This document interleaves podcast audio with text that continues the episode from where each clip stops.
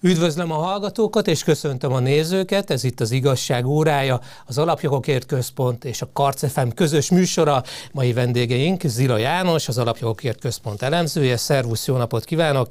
És Tóth Erik, az Alapjogokért Központ kutatási igazgatója. Szervusz, jó napot kívánok! Szép jó napot! Két témánk van, mégpedig a kordonbontás, ezzel, ezzel már foglalkoztunk, de azért, azért többet is kell ezzel foglalkozni, én úgy gondolom. És a második félidőben pedig foglalkozunk a itt járt Európai Uniós Költségvetési Albizottságnak a, a vizsgálatával, kiemelten egy német politikussal.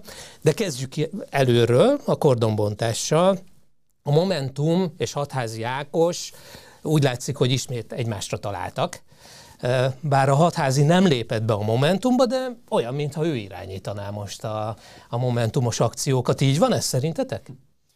Hát, János. A Momentum ugye nem áll túl fényesen az elmúlt hetekben, napokban baloldali közvéleménykutatóktól is jöttek ki olyan eredmények, amelyek szerint 6-7 százalékon állnak, tehát lényegében a halálsoron vagy ahhoz közel, az 5 százalékos küszöbhöz mindenképpen közel, túl riasztó ez a közelség, komoly riadalmat okoz, és nem vált be az a trükk sem, hogy visszahozták Donát Annát, hogy a messiásként várták, mert jelentős... Visszahozták, mert én azóta nem nagyon találkoztam hát vele, a... mióta, ugye februárban, úgy emlékszem, februárban Volt, volt egy plakátkampány, próbálják szerepeltetni, közösségi médiában is azért kommunikál, de minden esetre ez a Luffy egyértelműen kipukkant, tehát nem, nem hozta el a, a várt eredményt. Noha a Momentum már a tavalyi történelmi kudarcot hozó baloldal számára történelmi kudarcot hozó választást követően abban reménykedett, hogy birokra tudnak kelni Gyurcsány Ferenccel a baloldal vezetéséért. Ezt a, ezt a harcot, ezt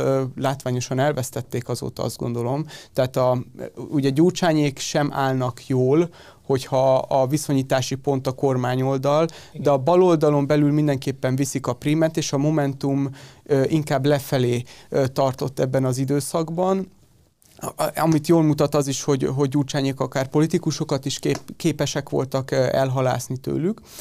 Tehát van ez a fajta riadalom, ez a fajta eljelentéktelenedéstől való félelem, és ebben a, ebben a riadalomban, ebben a kilátástalan helyzetben olyan módszerekhez nyúlnak, amelyeket már egyébként láttunk a hazai baloldaltól is, minden esetre a nyugati amerikai baloldal irányából érkeznek, a nyílt társadalom hálózatának közvetítésével ismertek a, a, ennek a, ezeknek a módszereknek a te, teoretikusai is, Saul Elinsky, Srudja Popovics és, és a többiek, és hát ez, ezt, a, ezt a fajta módszertant, ezt a fajta forgatókönyvet próbálják megvalósítani, egyébként nem túl sikeresen.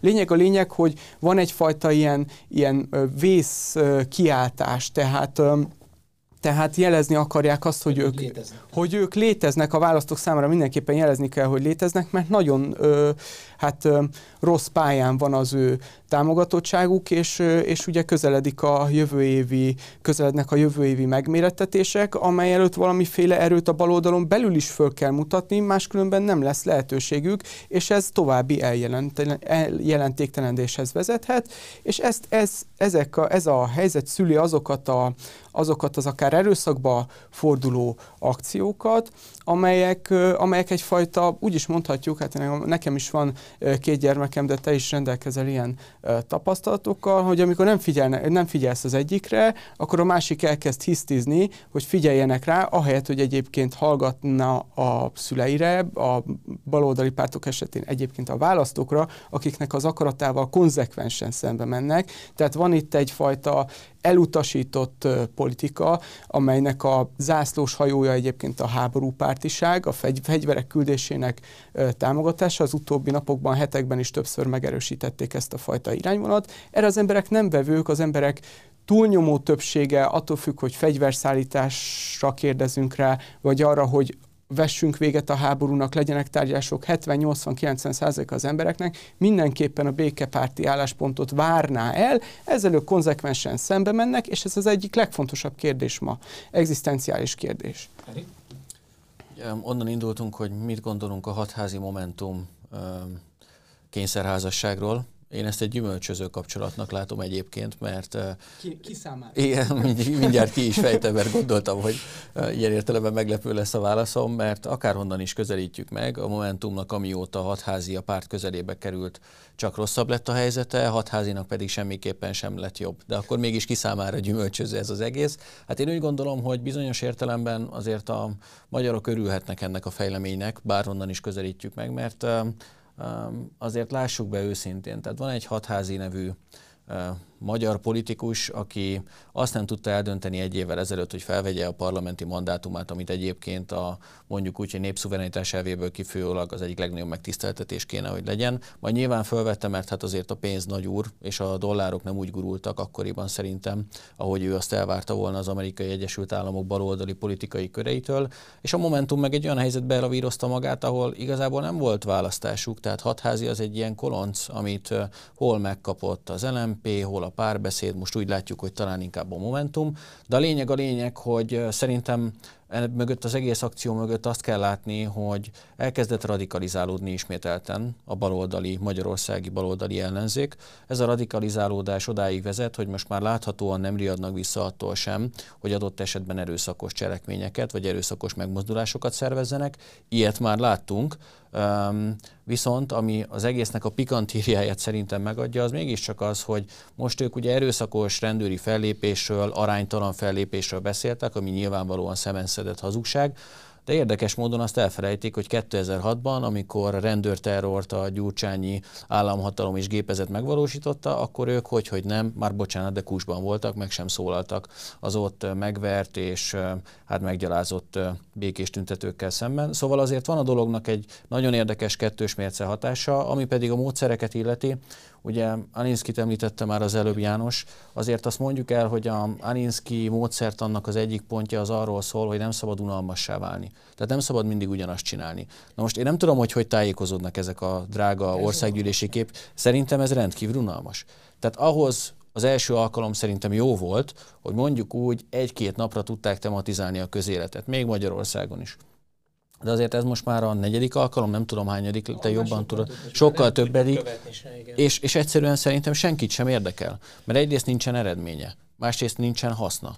Tehát innentől kezdve miért kéne odafigyelni ezekre a politikusokra, tehetnénk fel a kérdést, és itt jön az a, az a hasonlat, amit az előbb említettél, hogy hát azért mégiscsak a választói inputokat, vagy a választók felől érkező elvárásokat valahogy teljesíteni kéne, és szerintem, ha megkérdeznénk most egy országos reprezentatív mintán a magyarokat arról, hogy ő szerintük helye van-e ilyen kordonbontásoknak akkor, amikor Magyarország szomszédságában háború zajlik, szerintem azt mondaná a döntő többség, mondjuk az emberek 91-2 százaléka, hogy ezeket a fajta politikai túlkapásokat el kéne engedni. Tehát én ezt egy sikertelen, komolytalan, ellenben rendkívül veszélyes akciósorozatnak látom, mert azt igazolja, hogy számukra, mármint az ellenzék bizonyos politikusai és pártjai számára semmi sem szent, mert ők azt szeretnék, hogy egyszer majd a hatalmat megkaparintsák, de ettől olyan messze vannak jelen pillanatban, mint Makó Jeruzsálemtől. Hát a gyurcsány problematikát többször kitárgyaltuk, itt már nem is fogok vele sok időt húzni, de hát ha a Momentum 6-7 százalék környékén áll most, és a DK 15-16 százalékon,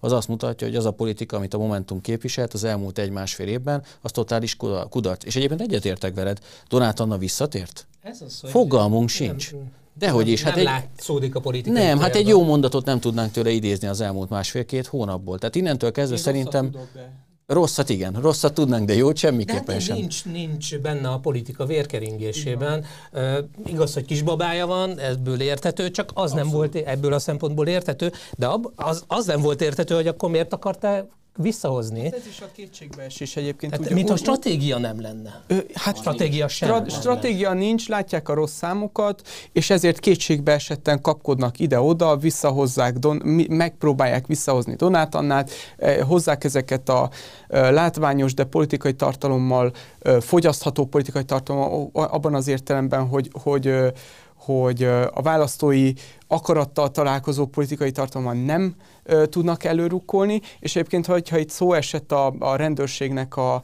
a fellépéséről, ugye az Alinsky módszernek az egyik leglényegesebb pontja, hogy amit egyébként Szrügya Popovicsék a csúcsra vittek, hogy a rendőrséget is valamilyen fajta meglepő van, helyzet elé állítsák, de folyamatosan. Tehát, hogy folyamatosan ö, új helyzetek elé állítsák a hatósági személyeket, annak érdekében, hogy kicsikarjanak valamilyen fajta erőszakot, és ezt úgy ö, tálalhassák, hogy aztán ez szimpátiát kelthessen az ő ügyükkel kapcsolatban, amit egyébként nehéz megfogalmazni, hogy mi volna, azon kívül, hogy valahogy mentsék meg magukat, a politikai túlélésüket ö, biztosítsák. És a rendőrségnek a fellépése a 2010 óta ö, azt mutatja, hogy erre a, erre a hatóságok fel vannak készülve.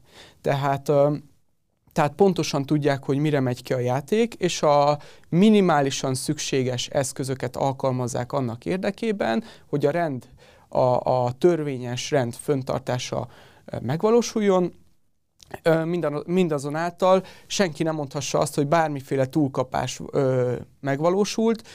Próbálkoznak itt persze ezt eladni ö, mindenféle beállított fotókkal ö, és mi egyébbel a, a médiájukban, a, a szintén egyébként külföldi forrásokból álló médiában ilyen-olyan cikkek ö, és, és tartalmak ö, által, de hát ez, ez, ez megint csak megbukott, tehát, tehát a, most már jó ideje mennek ezek a tüntetések. Én, a, az én számításaim szerint egyébként talán a kilencedik jön most. Vagy, vagy a tizedik. Gyorsan az Arinszkinek a 12 pontját, ugye a radikálisok 12 pontja, az egyik az, hogy tartsd fenn a nyomást, ne engedd el, folyamatosan próbálj ki új dolgokat hogy bizonytalanságban tartsd az ellenfelet. Hát ez tényleg nem új, mert ami, amit ismételnek, az unalmassá válik. És a picit eljebb mész, bocsáss meg Tamás, a hetedik pontot ajánlom a figyelmetbe, amit én már említettem az előbb. Ugye az, az a meg taktika, úgy szól, ami túl hosszan alkalmazol, teherré válik.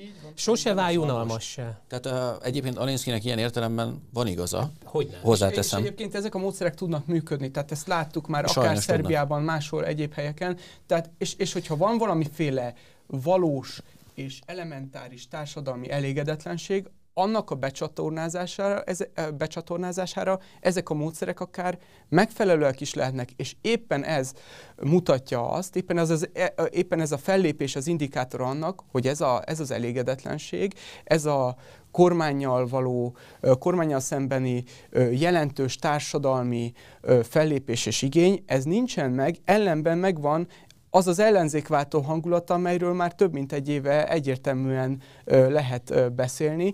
Tehát, tehát éppen az ő politikai tartalmukkal szembeni választói kritikát mutatja meg az, ami történik. Szóba hoztátok már Szrigya Popovicsot is, aki egyébként a momentumosoknak, meg ezeknek az ellenzéki aktivistáknak már tartott Budapesten is előadás, beszélgetett velük, és neki is van egy ilyen tüntetési kis egy kis vékony könyvecske, és abban arról is ír, hogy kell minden tüntetésnek arcot találni, meg szimbólumot.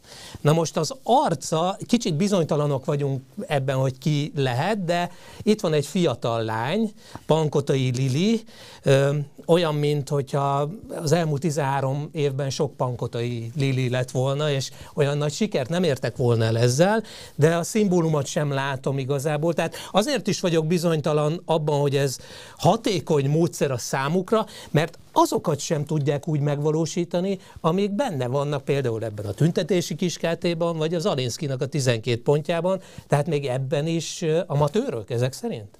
Hát nézd, először is azt tisztázzuk szerintem, hogy ez politikai pedofília. Bárki bármit mond, én azt az érvet nem fogadom el, hogy ők jogosan felháborodott, aranyos, kedves tüntetők, nem, ez politikai pedofília. Kiskorú és sajnos van szó, akik ket arcá próbálnak tenni. Így van, és nem is biztos, hogy is. tudják, hogy ez mivel jár egyébként. Igen. Tehát um, um, félreértés ne essék, én nem fogom őket ilyen értelemben kritizálni, mert uh, úgy gondolom, hogy fiatalok, túlságosan fiatalok, nem is biztos, hogy a saját tetteiknek a következményeivel egyáltalán tisztában vannak. Csak a bal oldalon van egy olyan politikai hagyomány, uh, bocsánat, hogy ilyen őszintén beszélek, de ez az igazság, hogy ezeket a fiatalokat használják, elhasználják, majd kidobják. Ez az igazság. János sokkal jobban tudja ennek a fejlődés történetét, de azért azt rögzítsük, hogy teljesen mindegy, kiről beszélünk, Nagy Blankáról, Pankotai Liliről, Káló Dánielről, teljesen mindegy, mindegyiküknél ugyanaz volt a helyzet. Volt egy adott politikai ügy, annak az élére megpróbálták őket odaállítani, odarakni, Greta Thunbergi modellt másolva, majd, amikor ez a modell megbukott, ezt nem lehetett alkalmazni, akkor az ő kezüket gyorsan, hatékonyan és meglehetősen szerintem felháborító módon el is engedték. Nyilván vannak kivételek. És szerintem ez egyébként a Popovics módszerben, meg az Alinski módszerben nincs azért így benne, hogy politikai pedofiliára kell használni a fiatalokat. És azért érdekes egyébként ez a két, mondjuk úgy, hogy szerző vagy teoretikus az én szememben, ez csak egy ilyen zárójeles megjegyzés, mert az Alinskiről biztos tudjátok ti is, de az amerikai baloldali politikai elit egyik legkedveltebb ilyen hálózatkutatója. Ugye Hillary Clinton róla írta a diplomamunkásságát. Majd Barack Obama még Csikágóban róla tart előadásokat. Tehát fölkarolta őket az amerikai baloldal, és hogy, hogy nem, most látjuk ugye az amerikai baloldal és a magyar baloldal közötti összefonódásokat, és hirtelen egyszer csak megjelennek ezek a tüntetések, és megjelennek ezek a személyek Magyarországon is, ezeket a módszereket kezdik el alkalmazni. Tehát több, mint furcsa. És visszatérve ezekre a szerencsétlen diákokra, én tényleg Gondolom nem nézik a műsorunkat, de ha véletlenül igen, egy dolgot tudok nekik javasolni, ezt nagyon gyorsan hagyják abba. Tehát lehet politikával értelmesen is foglalkozni. Az, hogy kordonbontunk, megpróbálunk egy építési területre betörni, hangulatot keltünk olyan ügyek mentén, amelyeket valószínű ők maguk sem értenek, mert csak eszközként vannak felhasználva, ezt, ezt kérem őket, hogy ezt hagyják abba, mert a saját életüket fogják tönkretenni rövid távon. Tehát szerintem ez egy teljesen értelmetlen cselekvés, ráadásul azt nem értik, hogy ezzel egy olyan ügyet szolgálnak, ami már bocsánat, de Magyarországon egy kisebbségi álláspontot sem képes megszólítani, az ellenzéki szavazókat sem érdekli, hogy valakinek, hogy mondjam, téveszményi legyenek ezzel kapcsolatban, hogy hatháziék mit csinálnak a Karmelita környékén. Senkit nem érdekel. János? Tehát ö, én még a, azt is hozzátenném, hogy egyébként én maximálisan egyetértek azzal, hogyha a fiatal generáció kifejezi a politikai véleményét, legyen az bármilyen tartalmú. Ha a saját politikai véleményét fejezi ki, nagyon örülök neki, hogyha, hogyha a fiatalokat érdeklik a közügyek, hogyha érdekli a saját ö, sorsuknak a, a, a, az azt befolyásoló tényezők, és ez, ehhez hozzá szeretnének szólni. Én ezt maximálisan támogatom, de mi történik itt, és valóban a, a kihasználás talán a, a legleíróbb kifejezés a politikai pedofilia mellett, az a helyzet, hogy egyrészt a baloldalon belül nincsenek már olyan arcok, akik képesek le, akikkel képesek lennének önmagukat eladni. Ezért maguk elé tuszkolnak, és kihasználnak ilyen módon ilyen szerencsétlen fiatalokat, és ezt már többször előadták. A másik az, hogy nem csak az arcok hiányoznak, hanem az olyan tartalom, amire a választók tudnának rezonálni, ami a választókat érdekli, és nem csak, hogy érdekli, hanem egyetértenek az adott kérdésben a, a, ezekkel a politikai erőkkel. Ugyanis hát már említettem... Az ügyet ilyennek tartják. Már említettem, hogy e, ezt, ezt már 2010 óta mondják, tehát már 2011-ben létrejött a, a Milla Egyesület, és már akkor megjelent ugye az első ilyen egyébként kihasznált, megrágott és eldobott ö, ö, fiatal szereplő Karsai Dorotya. Ö, tehát, tehát a lényeg az, hogy nincs olyan politikai tartalom, amely az emberek számára nagyon fontos, és a baloldal a, azt, a, azt az álláspontot képviselni, amit az emberek elvárnak. Hát látjuk, hogy háborúpártiak, látjuk, hogy Tordai Bence ugye minap nevezte tisztességtelennek azt, az, azokat a ö, akik úgy gondolkodnak, hogy nem kéne fegyvereket küldeni az ukrajnai konfliktusba, hanem uram, bocsá, békére lenne szükség. Tehát ezt a politikát próbálják eladni ezekkel a kétségbeesett akciókkal, ezt a, ezt a politikai elképzelést próbálják eladni ezekkel a szerencsétlen ö, ö, diákokkal, gyerekekkel. De úgy látszik, hogy komolyan gondolják, mert háttéremberekkel egyeztetett például Pankotai Lili, a baloldalhoz közel álló. Bizony, és, és egyébként ez is mutatja, hogy honnan származik a, a kreativitásnak a hiánya, mert Somogyi Zoltán már a, a 2000-es, a, akiről ugye ö, említést tettél, tehát ő, ő találkozott Pankotai Lilivel, már a 2000-es évek elejétől jelen van a, a magyar közéletben, és hát egy nagyon jelentős karriert futott be a baloldalon, a volt tanácsadója Gyurcsány Ferencnek, tanácsokat adott a Gyurcsány és Bajnai kormányoknak, mellette egyébként egy ellenzéki párt, ellenzékinek nevezett pártnak, az MDF-nek is, amelyet uh, sikeresen vezetett ki egyébként a parlamentből az SDS-szel való összefogásban. Uh, tehát ez a sikeres karrier áll mögötte, egyébként Márkizai Péternek is adott tanácsokat, hát uh, látjuk az eredményét.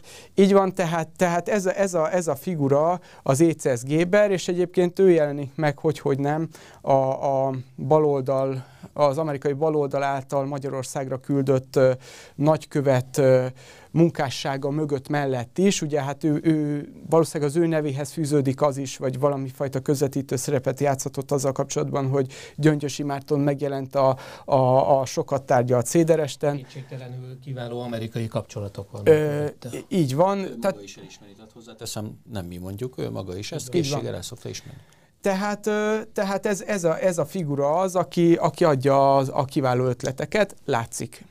Igen, meg hát ugye azért azt sem felejtsük el, hogy persze most az ő személyen hozzáértésén mm, sokat tudnánk mondjuk úgy, hogy ércelődni, Szerintem az eredmények azt mutatják, hogy abban, amit csinál, nem biztos, hogy ő a legjobb politikai tanácsadó, és akkor óvatosan fogalmaztam.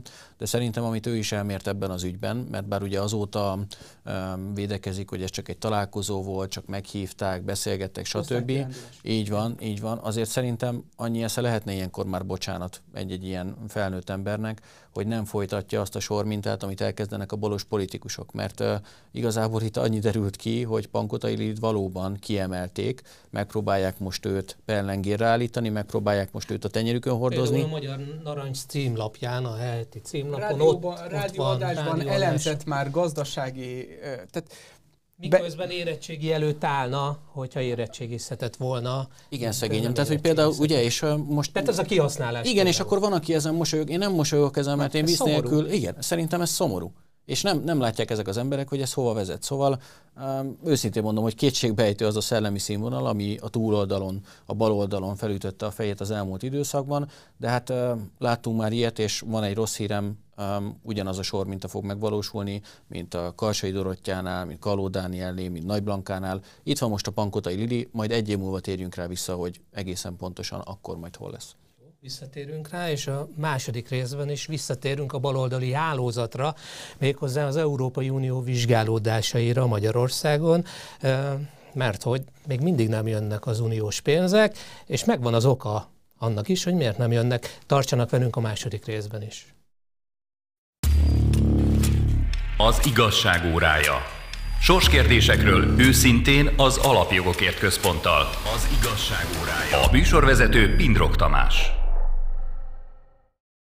Köszöntöm a hallgatókat, és üdvözlöm a nézőket is. Ez itt az igazság órája, és folytatjuk is Hatházi Ákos német kivitelezésével, méghozzá Daniel Freindal, mert hogy itt volt Magyarországon, nem tudjuk, hogy a kordonbontásban részt akar-e venni, lehet, hogy következő tüntetésen már ő is ott lesz, de tényleg olyan, mint Hatázi Ákos, csak bajor kiszerelésben, nem? Mit gondoltok róla? Itt volt ez a Költségvetési Albizottság, és vizsgálódnak Magyarországgal szemben, sőt, úgy, úgy viselkezik ez a Freund ember, meg a többiek is, mintha nem tudom, kik lennének ők, hogy nekünk igazodnunk kell az ő álláspontjukhoz, és hogyha nincsen olyan eljárás, vagy politikai hibajavítás, akkor no money.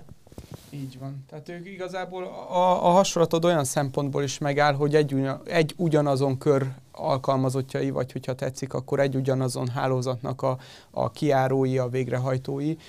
Ugyanis itt volt a, a CPEC Hungary a miniszterelnök beszédében elhangzott, és talán ez volt a fő gondolata, hogy mi nem kérünk a migrációból, nem kérünk a genderből, a gender ideológiából, és nem kérünk a háborúról. Ezekre nemet mondunk, majd Daniel Freund a, a közösségi médiában rögtön le is írta, hogy igen, hogyha nem kértek, hogyha Magyarország nem kér ezekből, akkor ne kérjen az uniós pénzekből is. Tehát ezzel lényegében már keretezte azt amiért ide jöttek.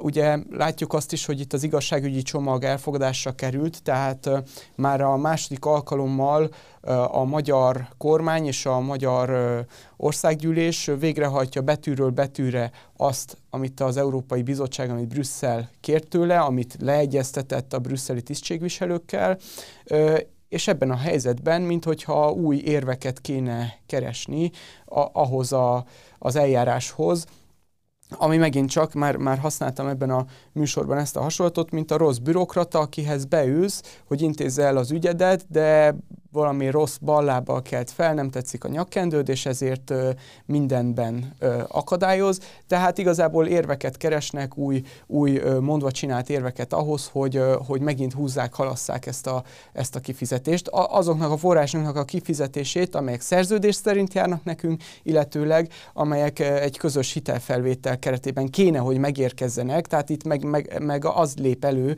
hogy ö, mi fizessünk a, a közös hitelfelvétel keretében, fizessük a, törleszük az adósságot, de egyébként nem, lát, nem látnánk semmit ezekből a forrásokból. Erik? Igen, ugye pont azon gondolkoztam, miközben János hallgattam, hogy milyen, milyen érdekes, meg furcsa helyzeteket tud az élet elő, előidézni. Ugye mi itt Magyarországon azért dolgozunk, legalábbis mi, akik itt, itt vagyunk a stúdióban egészen biztosan, de sok ilyen bajtásunk van még, hogy Magyarország a neki megérdemelt nemzetközi térben elfoglalt helyet végre megkaphassa és azok az eredmények, amelyeket Magyarország az elmúlt 13 évben fel tudott mutatni, akár családpolitika, akár bármilyen más területen, az ne csak hungarikum legyen, hanem ezt a világ minden táján megpróbálják végre lemásolni. Tehát próbálunk egy ilyen konzervatív iránytűvé és konzervatív epicentrummá válni. Milyen érdekes, ezt az amerikai jobboldal rendre honorálja. Elismerik, ide jönnek a CPEC Hungary-re, tájékozódnak az eseményekről, Kerilék konkrétan elismeri, akit ugye kormányzó jelölt volt az arizonai választáson, illetve Donald Trump lehetséges egyik alelnök jelöltjeként is emlegetnek, elmondja, hogy a béke kérdésében minden, mindenben egyetértvenünk, és hogy a magyar modell az egy követendő példa. Sőt, mi több, ugye ennek a hétnek a fejleménye, hogy a legrégebbi és legpatinásabb fiatal konzervatívokat és republikánusokat tömörítő egyik New Yorki szervezet, az Alapjogokért Központ stratégiai partnere, a New York Young Republican Club, egy magyar delegálta bővíti a tanácsadói testületét. Most um, nyilvánvaló, hogy önmagunk dicsérete van annyira fontos, hogy ne bízzuk másra. Ez a magyar tag nem más, mint az Alapjogokért Központ főigazgatója lett, hozzáteszem. Nem véletlenül. Látják, hogy milyen munkát végzünk mi itt Magyarországon. És ez a jobboldali összefogás a nemzetközi térben nyilvánvalóan mindenkit elkezdett zavarni a bal oldalon. És én ebbe a keretbe illeszteném be, hozzáteszem azt is, hogy ide jönnek Daniel Freundék, akinek a kapcsán nekem azért eszembe jutott a hatházis hasonlatot illetően, hogy azért arról szerintem komoly vitát tudnánk folytatni, hogy melyikük a nagyobb hungarofób. Daniel Freund vagy Hatházi Ákos, ugye? Azért ez nem egy egyszerű kérdés. De ide jön ő ezzel a delegációval, ami azért tud Magyarországon egy ilyen látogatást megtenni, mert mi ezt hozzáteszem, megengedtük nekik. Tehát mi azt mondtuk, hogy gyertek barátaink nyugodtan, nézzetek körbe, találkozzatok kormányzati és nem kormányzati szereplőkkel, tájékozódjatok a magyarországi úgynevezett korrupciós helyzetről. És uh, mi ennek az ügynek az előzménye? Nyilvánvalóan tudjuk, hogy a hagyományoknak megfelelően, ott vannak az ideológiai viták a háttérben. Nem értünk egyet migrációban, nem értünk egyet a háború kérdésében, amíg az európai politikai baloldal egyértelműen a háború eszkalálódása irányába lökné ezt a konfliktust, addig a magyar kormányzat, illetve mi magunk is azt mondjuk, hogy itt mielőbbi békére van szükség, nem értünk egyet gyermekvédelemben, és még egy sor más kérdésben. De Április 25-én volt egy előzetes meghallgatása ennek a Költségvetési Ellenőrző Bizottságnak. Milyen érdekes, hogy csak úgy, mint a Tavares jelentés összeállítása kapcsán, csak úgy, mint a Sargentini jelentés összeállítása kapcsán, csak úgy, mint a Gwendolyn jelentés kapcsán, hogy, hogy nem, kit hallgatnak meg ezen az előzetes meghallgatáson? Ügyvezető igazgatóját egy, már bocsánat, de egy teljesen sorosista szervezetnek a vezetőjét. Nyilvánvalóan mit mondott ő ezen a meghallgatáson, hogy a magyarországi helyzet az tarthatatlan, Magyarországon a demokrácia, mint olyan nem létezik, az üzleti szférában sem, itt azonnali beavatkozásra van szükség, és egyébként ugye nyilvánvalóan azt a helyzetet próbált előidézni, hogy kialakuljon az érzés az emberekben, ide Európai Uniós forrásokat. Még csak véletlenül se. Van egy politikai narratíva, amit németországi baloldal zöldek kezdtek építeni, mégpedig az, hogy Magyarországról a német cégeket ki akarják szorítani, és ezen az európai meghallgatáson, uniós meghallgatáson a német-magyar Baráti Gazdasági Klub elnökét. Nem akarták, nem voltak hajlandóak meghallgatni azt az embert, aki a legjobban ismeri a magyarországi helyzetet. De ezt még tetézi, hogy eljönnek Magyarországra, és a német, ennek a bizottságnak, csoportnak a, a vezetője elkezdi Magyarországon is ugyanazt mondani, amit előre kitaláltak egy politikai narratíva alapján, hogy igen, itt Magyarországról ki akarják szorítani a külföldi német, francia, nem tudom én milyen cégeket titkos szolgálati módszerekkel. Hát az ember esze megáll. Ezek a módszerek annyira sikertelenek, hogy a tavalyi évben ugye beruházási rekord dőlt Magyarországon, és e, e, úgy tűnik, hogy ebben az évben ez a rekord megint meg fog dőlni. Tehát akkor valamit nagyon elrontanak ezek a titkos szolgálati ö, személyek. Meg és a... a nagy autóipari cégeket is meg lehetne kérdezni, például a Debrecenben, hogy, hogy miért építenek éppen a BMW, a Bajor BMW miért épít itt gyárat. Keméten a Mercedes miért, miért egy bővít? milliárd euróért bővít most Igen, éppen, vagy az Audi Győrben. Vagy az Audi. Hogy, hogy amíg, a, amíg a, a, az egyik soros szervezetet meghallgatják, addig a magyarországi német ö, gazdasági szereplőknek a képviselőjét nem hallgatják meg. Ez, ez tényleg olyan, mint és a utána, években és, a, és utána, a tanú című film. Hogy, hogy még fokozza ezt az egészet, Daniel Freund kírt egy Twitter üzenetet, ö, amely szerint hát, ö, hát itt, itt, itt karikírozza ezt a, ezt a német ö, gazdasági ö, szakembert, ö, mondja, és azt írja, hogy hát küldjön neki egy e-mailt.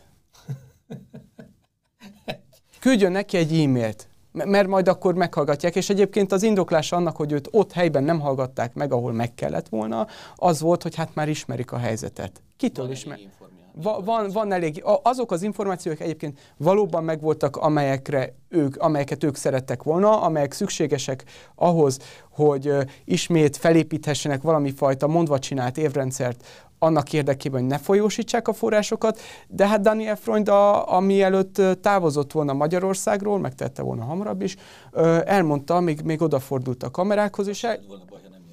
Így van tehát e, megismételte azt, hogy tulajdonképpen itt a migrációval kapcsolatos ö, ö, magyar álláspontról van szó, a gender ideológiával kapcsolatos magyar álláspontról van szó, és elmondta a kamerákba azt is, hogy ő egyébként szorgalmazza a fegyverküldéseket, tehát e, e, ez a fajta zsarolás, ez a maximumig, ez maximálisan megvalósult, és, mivel, és kivel állnak ők szemben, mert nem a magyar kormányjal állnak szemben, hogyha ezeket a témákat nézzük. Ezeknek a témáknak a magyar választók körében elsöprő támogatottsága van. Tehát a magyar emberek ö, több mint 90%-a a századék felmérése szerint azt szeretné, hogy a háborús felek üljenek le, folytassanak, ö, ö, jöjjön létre a fegyverszünet, és folytassanak béketárgyalásokat. A magyar embereknek a túlnyomó többsége ugyanígy ellenzi a, a fegyverek küldését. Soha nem látott többség mozdult meg a családvédelem ügyében népszavazáson, és, és, a, és ez a kérdés csak erősödött, tehát a, egyébként a mi,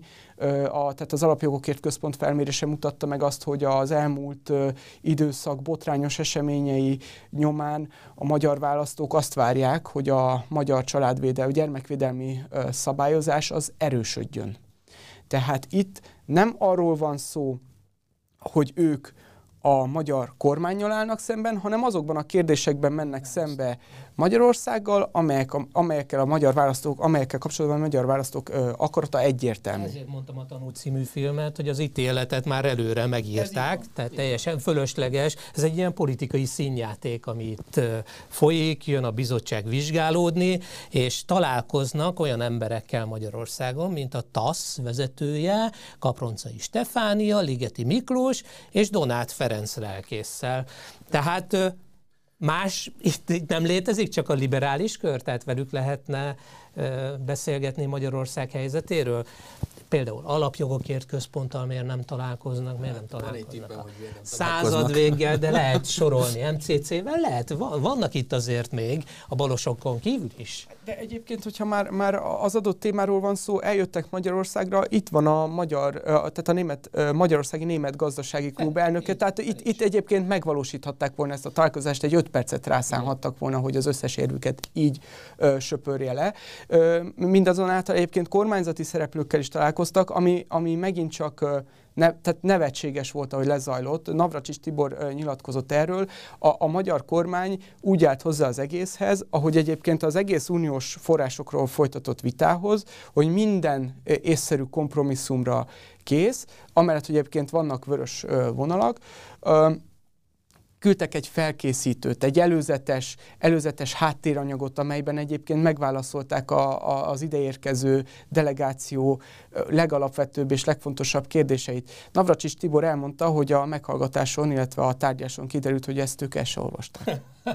Nem hát volt, felkészült. nem volt rá idejük. Nem volt rá idejük. És egyébként, ha már vörös vonal, csak most eszembe jutott Daniel Freundnak még egy kiváló szólása, amikor valamelyik kormányzati szereplő jelezte, hogy a, a gyermekvédelem ügye az Magyarországon vörös vonal, és akkor ő azt találta mondani, hogy akkor ez az EU-s források, tehát a nekünk járó források szempontjából is vörös vonal.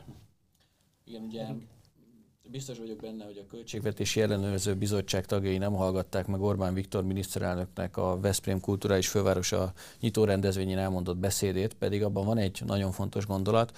Ugye úgy kezdte a mondandóját Európa kapcsán miniszterelnök úr, hogy Európáról beszélni ma rendkívül nehéz feladat, de azért azt rögzítette, hogy Európát, illetve az Európai Unió idáját az két célkitűzés küldetés hívta életre.